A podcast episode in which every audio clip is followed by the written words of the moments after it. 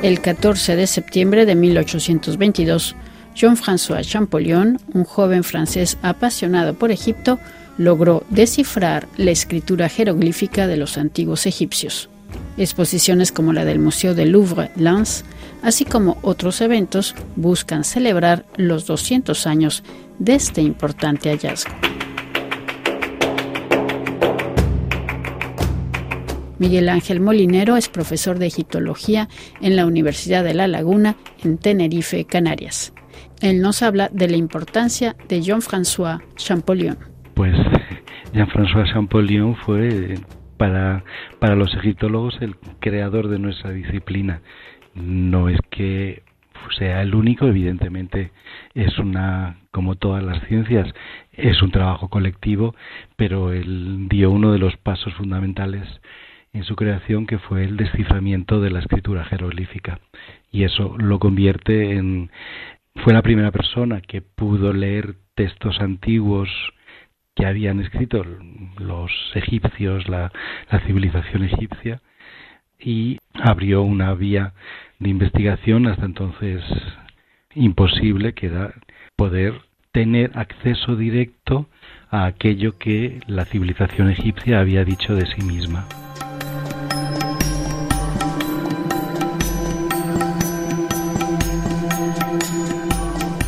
Nacido en 1790 en Figeac, un pueblo al sur de Francia, Jean-François Champollion estuvo al cuidado de su hermano Jacques Joseph, 12 años mayor que él. Este hermano, interesado también por la historia antigua, lo apoyará toda su vida para que pueda dedicarse a esta pasión que, como él mismo decía, «Soy adicto a Egipto, Egipto es todo para mí». Un tío suyo o familiar había participado en la campaña francesa de conquista de Egipto a finales del siglo XVIII, y cuando esa expedición militar fracasó, los soldados regresaron a Francia y uno de ellos era un familiar de Jean-François, con lo que desde niño le estaba oyendo hablar de egiptología. Por otra parte, su hermano mayor, en secretario de Fourier, que era, en fin, tenía un cargo político, pero había participado también en la expedición de Egipto, este señor Fourier, y había sido encargado por Napoleón Bonaparte, en fin, por la corte francesa, de publicar la introducción y dirigir la edición de todas las anotaciones que un conjunto de intelectuales y de académicos franceses que habían acompañado al ejército para conocer cuál era la realidad de Egipto. Todas esas notas que habían cogido fueron llevadas a Francia y se había decidido crear una obra monumental que describiera Egipto, la descripción del Egipte, y Fourier era el encargado de dirigir la edición y su hermano, el hermano de Champollion, era el secretario de este señor, de manera que sus padres murieron y su hermano mayor se encargó de él, con lo que vivía ya junto a una persona que estaba ocupándose de temas egipcios, y eso le provocó una enorme curiosidad, de manera que cuando empezó en el instituto ya había empezado a estudiar la lengua copta, que es la lengua que hablaban los cristianos egipcios y que era la misma lengua. Todavía no se tenía la seguridad, pero por buena lógica, la población egipcia se había convertido al cristianismo, la lengua que hablaban los cristianos tenía que ser la misma que hablaban antes del cambio de religión, y por tanto, como los textos coptos se podían leer, se estaba leyendo palabras, se estaba leyendo la lengua de los egipcios antiguos también. Entonces, Champollion, aprender esa lengua para él fue una base fundamental. No solamente aprendió esa lengua, era una persona muy dotada para la lingüística y además aprendió también hebreo, árabe, arameo, caldeo, en fin, aprendió muchísimas lenguas que se hablaban en la región, con la idea de que una de ellas o todas ellas podrían ayudarle de una manera u otra en el desciframiento de la escritura.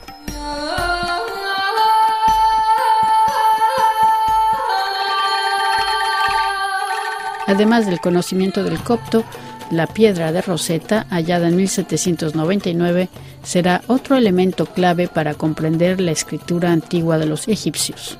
Esta estela, que data de 200 años antes de Cristo, es un decreto que aparece en tres escrituras diferentes: el texto superior en jeroglíficos egipcios, la parte intermedia en escritura demótica, una forma simplificada de la escritura egipcia antigua, y por último la parte inferior en escritura griega. Y si bien algunos científicos de la época, como el sueco Ackerblad o el británico Thomas Young, lograron algunos avances, va a ser Champollion quien el 14 de septiembre de 1822 logra comprender el complejo sistema de escritura de los antiguos egipcios. El profesor Miguel Ángel Molinero. El proceso fue ya en el siglo XVIII, antes de que Champollion empezara, ya se había identificado que algunas palabras estaban rodeadas como por un círculo y habían supuesto eso deben de ser o nombres de reyes o nombres de dioses. La estela de Rosetta lo que mostraba es que figuraban muchas veces el nombre del rey, de Ptolomeo, y el nombre de su esposa, Cleopatra, de manera que pudieron deducir que lo que estaba escrito dentro de los cartuchos eran nombres de reyes. Y Champollion tuvo la ayuda de un texto adicional. Le llegó un calco de un obelisco que estaba en Philae, en el extremo sur de Egipto, en Elefantina, y junto al obelisco había grafitis. Y los grafitis mencionaban también a una reina Cleopatra, yo creo también al esposo, también a Ptolomeo, y en la copia del obelisco figuraban esos nombres. De manera que eso le confirmó las lecturas de varios de los signos. Cleopatra y Ptolomeo tienen varias consonantes comunes. La P de Cleopatra también es la inicial de Ptolomeo. De manera que eso ya le dio la clave de la posible lectura de alguno de los signos, pero el siguiente paso fue que, retomando interpretaciones escritas en Alejandría por lingüistas, había un texto de un señor que se llamaba Horapolo que decía que los egipcios también escribían palabras completas con un solo signo. Y como Champollion conocía la lengua, conocía el copto, atribuyó hipotéticamente un sonido a algunos signos. Por ejemplo, él sabía que el sol se decía Ra y, por tanto, que probablemente un signo sol tendría esa lectura. Se encontró cartuchos con el nombre de Ramsés, en el que había un sol y luego un signo que él dedujo, bueno, pues ese signo posiblemente, si el rey se llama Ramsés, sea Ramsés, la segunda parte de Ramsés, la M y la S. Y confirmó que otros obeliscos tenían también ese signo y otro delante. En concreto el de Tutmosis, otro rey egipcio, que había un signo que se leía Tot y luego venía el mismo signo Mes.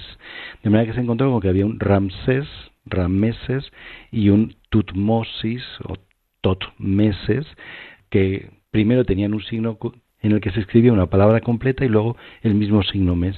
De manera que ese fue el eureka.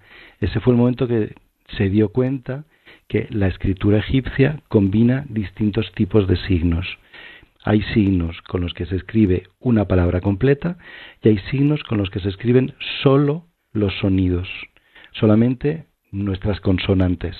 Y en ese momento, cuando se dio cuenta de que ese era el principio de la escritura, eso es lo que le permitió empezar a leer los cartuchos que estaban escritos en templos de época ptolemaica y romana, de época griega y romana, cuyos nombres podíamos saber porque los reyes Ptolomeos, los reyes de época macedónica, todos se llaman Ptolomeos, los 14 se llamaron así, y los emperadores romanos, todo el mundo sabía sus nombres, a partir de Augusto, Tiberio, la lista era bien conocida, con lo que atribuyendo por simple ensayo y error sonidos a los signos a partir de las consonantes que ya conocía de Ptolomeo y Cleopatra, y eso le permitió ir leyendo los nombres de los reyes de época griega y de época romana. Y eso es lo que leyó en la Académie de Sanscripción et Belle Lettre de París en 1822, en septiembre de 1822, lo que él llamó su sistema, el desciframiento del sistema de escritura, que es lo que les he explicado. Había signos con los que se escriben palabras completas y signos con los que se escriben solamente consonantes. Y luego descubrió también que había otro tipo de signos con el que no se escribe realmente en nada concreto, pero sirve para complementar los signos anteriores. Y ese fue el desciframiento. Bueno, de hecho, ese tipo de signos él ya no llegó a descubrirlos, se descubrieron posteriormente. Hoy damos por sentado, en septiembre de 1822 se descifró, pero la realidad es que en los siguientes meses, incluso en los siguientes años, muchas personas se negaron a aceptar que él había identificado la clave del sistema de escritura. Y siguieron intentos de desciframiento, rechazando el de Champollion, que no llegaron a ningún sitio, porque realmente el de Champollion era el correcto. Champollion era una persona con unas ideas políticas que chocaban con las que en ese momento dirigía en Francia. Él había sido muy partidario de la Revolución y luego de Napoleón. Y en época borbónica no estaba muy bien visto como persona. De hecho, pasó muchos apuros económicos en el momento del desciframiento. Que hubiera sido él quien lo descifrara molestó a muchas personas. Y al principio se resistieron a aceptarlo. ¿Y cuando muere ya era... cuando muere en realidad? No, cuando murió era ya todo el mundo aceptaba que estaba bien, que lo que había hecho era correcto. De hecho, incluso el reino de Francia y el reino del Piamonte, uno de los reinos italianos, financiaron una expedición conjunta formada por investigadores franceses, dirigida por Champollion, claro, e investigadores italianos que viajaron a Egipto y copiaron inscripciones, y él ya pudo ir además comprobando ya en textos en Egipto, ya directamente sobre los monumentos, su sistema. Eso fue en el 1828, el viaje fue la confirmación de que el sistema funcionaba perfectamente, pero murió muy poco después. Ni siquiera llegó a poder publicar ni su gramática, que ya lo hizo su hermano, ni los resultados de la expedición, que lo publicó Hipólito Rossellini, que era el codirector, la persona que dirigía al grupo italiano dentro de la expedición. Ese es el gran drama, ¿no? Que murió muy joven. Sí. Pero tenía una salud ya muy deteriorada.